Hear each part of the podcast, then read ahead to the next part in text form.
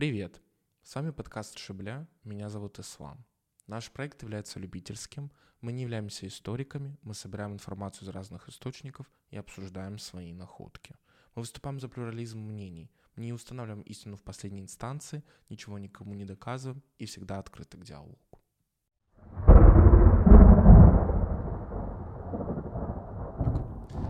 Первый выпуск цикла «Черкесские аристократические дома» будет посвящен э, очень известной для узкой аудитории личности.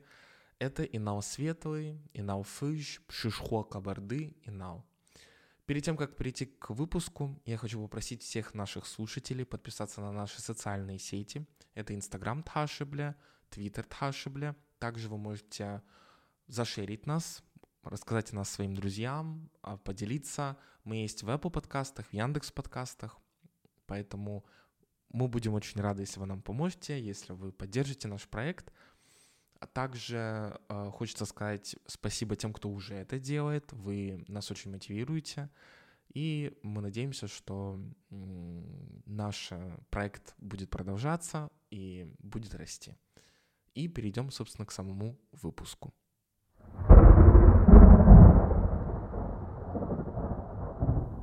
Итак, кто же такой Инал? Почему я о нем буду говорить и вообще по какой причине он такой на самом деле важный? А он правда очень важный.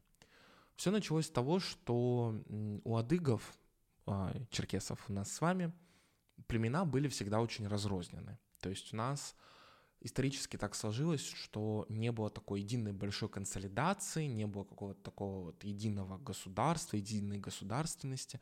Всегда, как и у многих других народов, не только у нас такое было, все, большинство народов проходят через такие исторические моменты. Поэтому это абсолютно нормально с исторической точки зрения, так как оно есть. И Инау был как раз-таки тем персонажем тем человеком, который смог объединить всю Черкесию под одной властью – под э, своим начальством, так сказать, он смог привести все, а, большинство племен к какой-то единой линии власти, в которой они подчинялись ему, его правлению.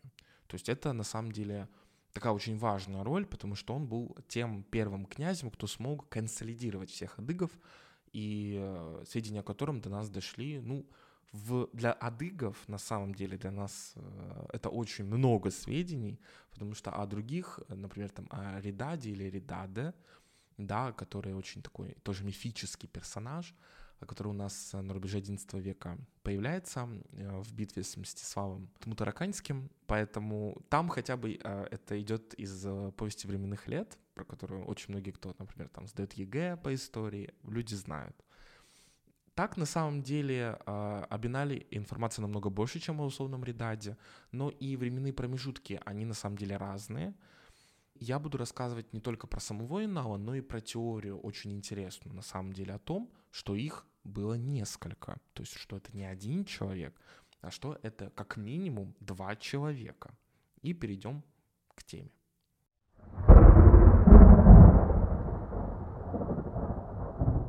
На самом деле э, история Инала очень интересная. В основном интересность ее в том, что непонятно до конца, как и откуда он взялся. Ну вот, если брать такую достаточно общую, известную, популярную историографию о Инале, он является князем Пшушхо, легендарным родоначальником кабардинских, бислинеевских, тимиргоевских, хатукаевских, частей хегакских и даже женеевских княжеских родов то есть э, княжеские рода этих племен, да, на самом деле не только этих племен, очень многие княжеские рода э, Черкесии ведут свое происхождение от Инала. Это считалось очень престижным, это показывало твою какую-то вот э, властность, да, легитимность твоей власти, легитимность твоего статуса, это то, что ты ведешь свое происхождение от легендарного, от Пшушхоя всей Черкесии, да, который вот смог это сделать, который сделал очень многое, ты являешься его потомком. Это было серьезно, это было сильно, и даже родственники там, то есть если, например, по женской линии ты был наследником Инала, то это все равно считалось как бы достаточно сильным, потому что, а, как я уже сказал ранее, от Инала идет множество, ну просто россыпь огромная разных родов, которые очень важны. Сейчас я перейду э, конкретно к теории его происхождения, к самой популярной, по крайней мере.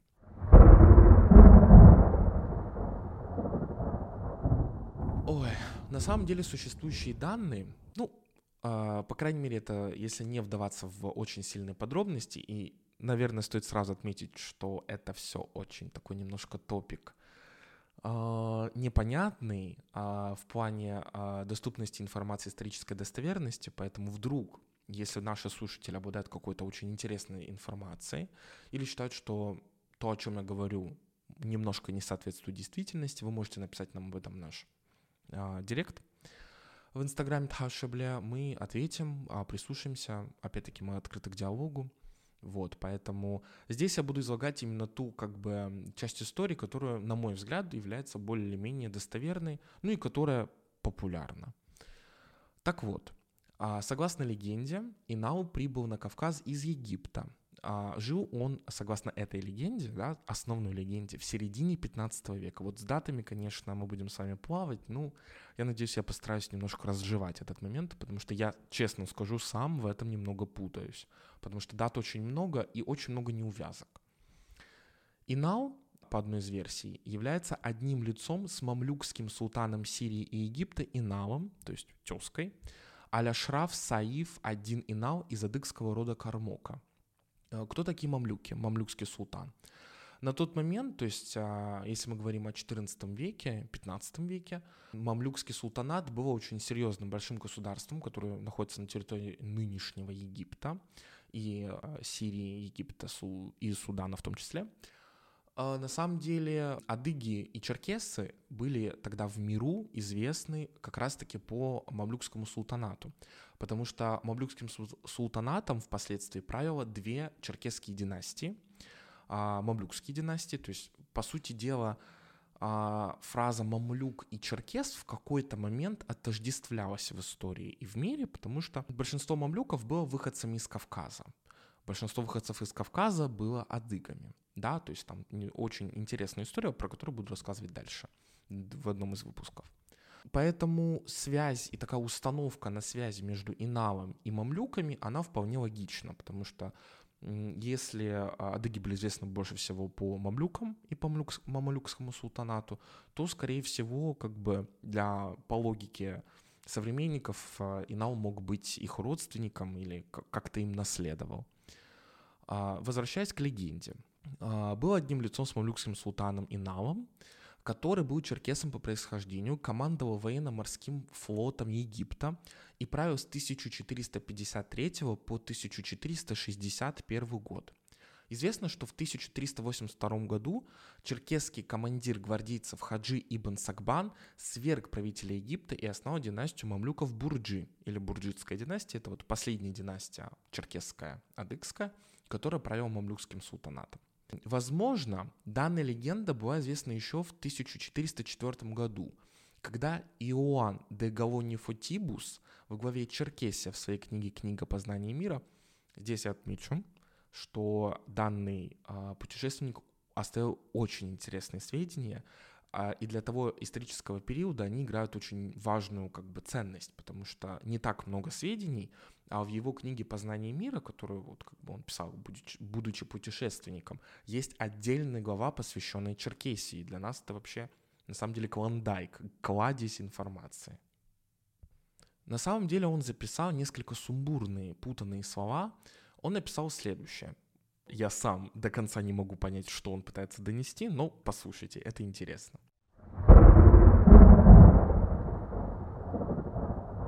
Султан Каира был обращен в рабство и увезен в Египет. В наше время, и когда случилась смерть другого султана, он сам стал султаном. И нынешний султан является его сыном. Я видел их обоих, и самого сына, и родителей, которым он наследовал.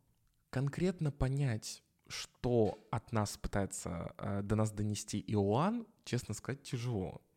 Но здесь четко прослеживается линия того, что он отождествляет э, мамлюков и Инала и ведет между ними какую-то такую четкую связь. Насколько это правда, насколько это соответствует действительности, мы не узнаем, к сожалению. Мы не узнаем, но данная вот эта а, биография, часть биографии, которую я сейчас рассказал, она является самой популярной. Вообще она является настолько популярной, что одни из потомков а, князя Инала и, и вот этих протоинолидов, про которых я буду, естественно, тоже рассказывать дальше, это князья Черкасские, это вот а, российский княжеский род, который ведет свое происхождение от Инала. Они э, попали в Московскую Русь на тот момент вместе с Марией Темрюковной, своей родственницей, которая стала женой Ивана Грозного. И вот они с копом таким большим родовым отправились в Москву, их родственница стала э, женой царя, то есть мы понимаем, да, что это огромный level-up в статусе, это огромные привилегии, это знатность сразу, естественно, огромная. Поэтому они стали сразу заключать браки с очень важными княжескими родами, боярскими родами и заняли очень прочную, очень сильную, большую позицию при дворе царя. У князей черкасских, а, как у всех княжеских родов, которые были в, Российск... в России, в Российской империи, у них есть герб. И вот как раз-таки та сказка и та вот эта биография с происхождением из мамлюков, которую я рассказал, она отражается в их гербе. И отражается каким образом? В четвертой части в золотом поле видны два змея, перпендикулярно перевившиеся натурального цвета этот символ служил в Египте клеймом для горских народов. То есть мы можем сказать, да, что черкасские, они гордились Иналом, это был для них такой тоже очень мифический персонаж, и они всегда говорили, что мы потомки Инала, мы потомки султана, да, то есть они этим гордились, это для них было очень важно. Опять-таки, насколько они руководствовались действительностью, мы не знаем, потому что определить ее мы не можем а, из-за того, что нет у нас источников, но а, по крайней мере, они как бы легитимизировали немного эту историю тем, что они вот в свой герб, в герб этого княжеского рода, они внесли как раз-таки это клеймо, этот, э, этот символ, который отражал а, горцев или э, в большинстве своем черкесов в мамлюкском султанате. Возвращаясь к самому Иналу. Здесь уже э, я хочу сказать о том, что он действительно сделал, потому что э, Инал я так обозначаю, что это может быть не один человек с затравкой на продолжение, а на немножко это может быть несколько людей. Но, по крайней мере, вот этот мифический большой пшушхуа фыш и нау фыш, он провел реформу внутреннего управления Черкесии, вел институт 40 судей и другими своими действиями способствовал консолидации адыгов. Его значение в нашем фольклоре, в нашей истории очень ярко отражается в том, что очень много мест – на территории бывшей Черкесии, которые до сих пор называются его именем. А, вообще как бы про место его погребения, про историю, связанную с погребением и с его как бы захоронением, я буду рассказывать во второй части этого подкаста. Здесь я расскажу о том, что а, на берегу а, Черного моря, около в Шапсуге как раз-таки, Туапсинский район Краснодарского края, существует бухта Инал. На самом деле очень интересно, потому что Видимо, на тот момент и шапсуги тоже, шапсугские некоторые князья говорят о том, что они ведут свое происхождение от Инала. Этот факт является очень интересным. Здесь уже мы а, подступаем к такой очень сложной теме, а, связанной с тем, что свидетельств о Инале достаточно много, но они со слишком большим историческим разбросом. То есть есть свидетельства а, из 13 века, есть свидетельства из 11 века, есть свидетельства из 15 века. Ну, логично, наверное, подумать, что человек не может жить такое количество времени, что, скорее всего, речь идет о разных людях, но почему-то они объединяются под одним именем, да. И есть очень интересная а, работа, которая мне очень понравилась, я считаю важным вам о ней рассказать и рассказать ее содержание. Э, работа э, Руслана Корнетовича Кармова.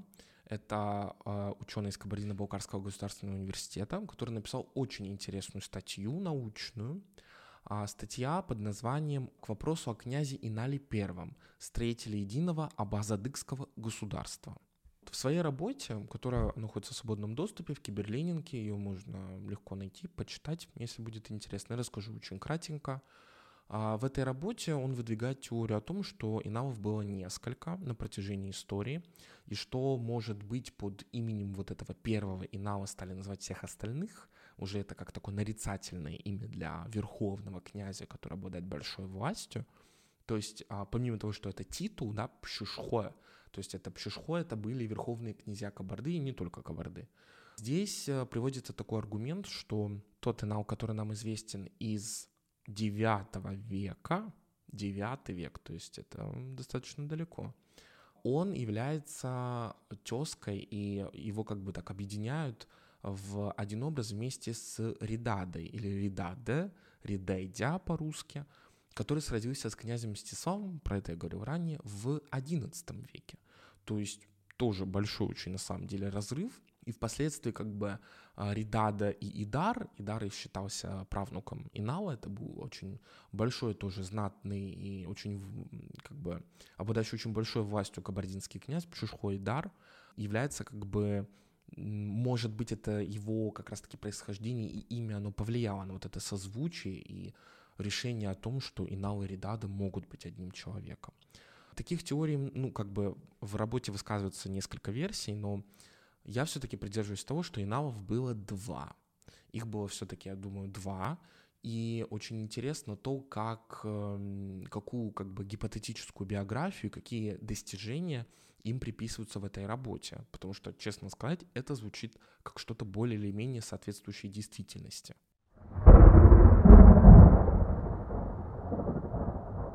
Первый Инал жил и правил на рубеже 13-14 века веков. И именно он представляется нам тем легендарным князем Иналом, который создал государство Черкесия, в которое входил единый абаза-адыгский народ с центром в Кабарде. Мы убеждены, что именно ему народ дал звание Великий, Пшишхо, Фыщ. Соответственно, Инал II, который уже как бы ближе соотносится с тем, про что я рассказывал в начале, то есть, скорее всего, эти родословные сказки про происхождение мамлюк, э, из мамлюков, они идут к второму Иналу но достижения первого Инала стали приписывать второму. Инал второй жил и правил в 15 веке, почти через столетие после Инала первого. Безусловно, он также являлся совершенно неординарным деятелем, который продолжил дело своего знаменитого предшественника. Именно он является первопредком кабардинских князей, принявших впоследствии фамилии Атажукиных, Бекмурзиных, Кайтукиных, Жамбулатовых, Гиляхстановых, Черкасских и так далее. О нем существует множество данных из разных источников, которые указывают почти точное время его правления и годы жизни. Но в памяти народа остался как объединитель всех черкесов в первую очередь Инау I, живший на рубеже, как мы говорили уже, 13-14 века.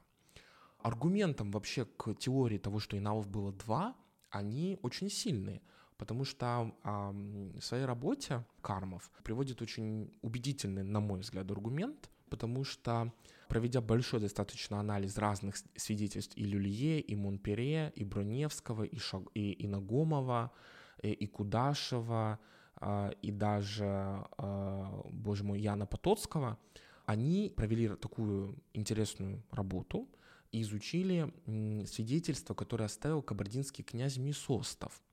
Из его сочинений они а, вычленили такой момент, в котором он рассказывает о своем первопредке, о князе Инале – и он в своей конкретной работе, в своей рукописи, он написал Инал 2. То есть он не написал Инал 1, Инал 2, он написал Инал 2. И потом авторы данной работы, автор точнее, в 2004 году проверил первоисточник, который находится в Санкт-Петербурге, и нашел архивное подтверждение тому, что в документе написано Инал 2. То есть на самом деле все вяжется. Поэтому Скорее всего, на мой взгляд, иналов было все-таки два, но оба инала были настолько неординарными, яркими а, личностями, которые смогли совершить такое огромное количество достижений за свой жизненный путь, что они вошли в нашу с вами историю, в историю черкесского этноса, как те, кто смог сделать то, чего не смог не сделать никто другой, да, они объединили черкесов, объединили адыгов, объединили и шапсугов, и кабардинцев, и хатукаевских, и тех, и тех, и тех, и всех вместе в одно большое какое-то государственное такое образование.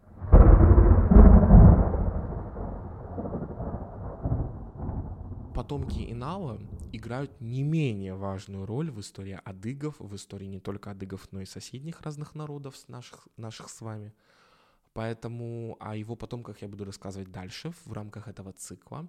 И сразу хочу рассказать очень интересный, на мой взгляд, факт про одного из потомков Инала.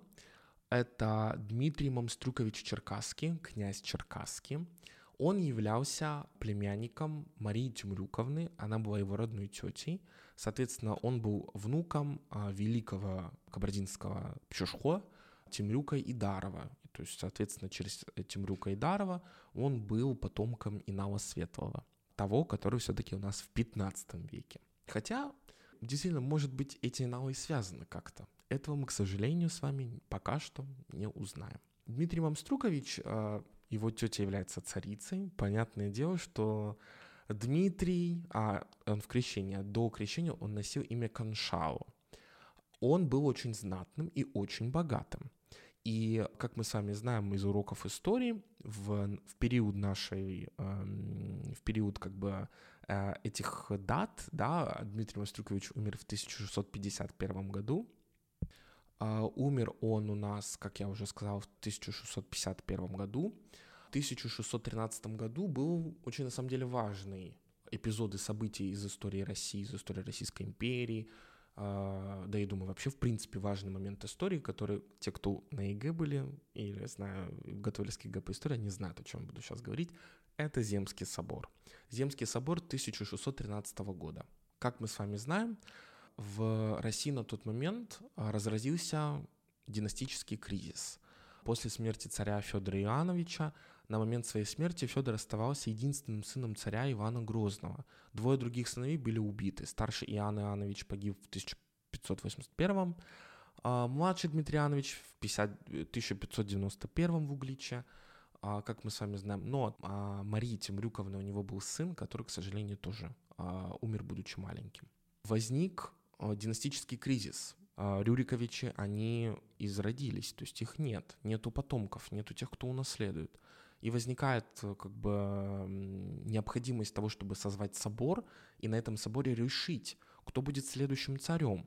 Естественно, на тот момент все знатные боярские фамилии, княжеские фамилии, они выдвигают своих кандидатов, среди которых был, а, соответственно, победивший на Семском соборе Михаил Романов – который стал основателем царской династии Романовых, которая правила до 1917 года. А помимо него кандидатами были Голицыны, Мстиславские, Куракины, Воротынские, Годуновы, Шуйские, Пожарские, Трубецкие. Даже Мария Мнишек рассматривалась на эту как бы кандидатуру ее. И в том числе Дмитрий Мамстрюкович Черкасский. Да, это очень интересно, потому что если бы вдруг так произошло, что племянник царя стал бы царем, да, по сути дела, такое в истории очень много происходило, очень много вот этих смен династий через вот эти брако, браковые связи, да, не по крови, а по браку. Тогда а, Дмитрий Мамстрюкович или Каншао стал бы царем. Очень интересно, да, подумать об альтернативной истории, да, как бы все пошло, если бы вдруг, ну вот тогда как-то все это не так, пошло все не так. И вот что мы знаем об этой ситуации. Будучи первым в Совете всей земли второго ополчения по местничеству и долго считаясь главным претендентом на престол, он не хотел собственноручно, собственноручно отречься от своих претензий на престол. По крайней мере, на грамоте об избрании на царство родственника другой жены Ивана Грозного, Михаила Федоровича Романова, который, в отличие от потомков князя Инала, да, князь Инал, не был в кровном родстве с Рюриковичами. За него расписался князь Василий Туренин. Двоюродный брат Дмитрия Мастрюковича Иван Борисович Черкасский был также двоюродным братом Михаила Федоровича и руководил государством. Иван Борисович Черкасский был сыном Бориса э, Черкасского, точнее, э, он был сыном Бориса Камбулатовича и боярыни Марфы Никитичны Романовой, которая являлась ближайшей тетей Михаила Федоровича Романова. Она была родной сестрой патриарха Филарета. То есть мы видим, да, что на тот момент князья Черкасские обладали огромной властью. Они находились в самом эпицентре всех политических событий того времени. И как раз-таки их связи, происхождение с Иналом и вот эта вот его слава, да, которую они, может быть, сами культивировали, она очень распространялась, они очень гордились этим происхождением, они о нем постоянно рассказывали. Поэтому даже на тот момент значение Инала было очень огромным, очень важным в генеалогических разных вот этих играх.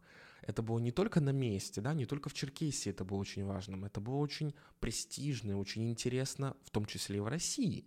Поэтому значение князя Инала и второго, и первого, я считаю, огромна для нас по причине того, что они смогли оставить и закрепить такие династии вот этих вот Пшишхоя, да, и Атажукинские династии, и множество князей, которые были в Западной Черкесии, да, про которых мы не, не так много знаем, как про э, тех, кто правил Кабардой, и про князей, которые были в Кабарде. Но все равно какая-то информация о них есть.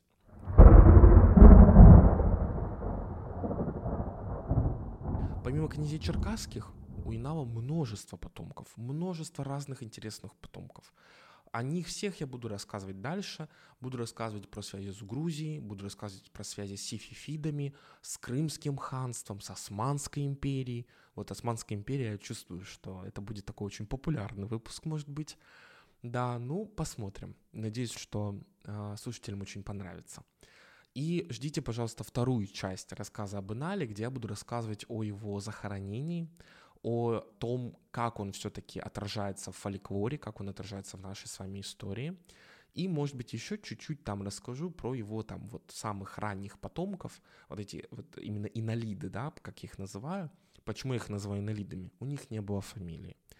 Это тоже абсолютно нормально, такой исторический период, в который были использовать только патронимы, то есть там вас зовут, я не знаю, там, условно говоря, там, а, отца зовут Руслан, вас зовут Андрей. И вы бы тогда, а фамилия у вас может быть там, я не знаю, Романов.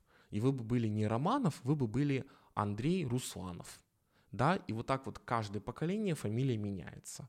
Из-за этого, конечно, это все очень усложняет анализ и сопоставление, составление генеалогических таблиц, но все равно получилось составить э, более-менее достоверную какую-то а, генеалогическую таблицу, и на самом деле из того, что я знаю, из того, что я видел, очень интересную таблицу и очень интересную информацию для нас составила Евгения Джамурзовна Налоева. У нее есть очень интересная работа, в которой огромная, большая такая генеалогическая таблица потомков Инала и то, как а, потомки Инала отпочковываются, как разные ветви, разные ветви семьи, как они а, строят свои генеалогические отношения друг с другом, как они строят их с другими династиями. То есть это все очень интересно. Я обо всем постараюсь рассказать, все покрыть. И эту работу тоже можно найти. Она называется а, «Генеалогия кабардинских фамилий», как если я не помню, или кабардинских князей, как-то вот так. Но вы можете найти по автору, по Евгении Джамурзовной Налоевой. В целом все. А, первая часть окончена. Очень надеюсь, что вам понравилось. Пожалуйста, подписывайтесь на наши социальные сети, делайте репосты, а, слушайте нас в Яндексе и в Apple. И до новых с вами встреч.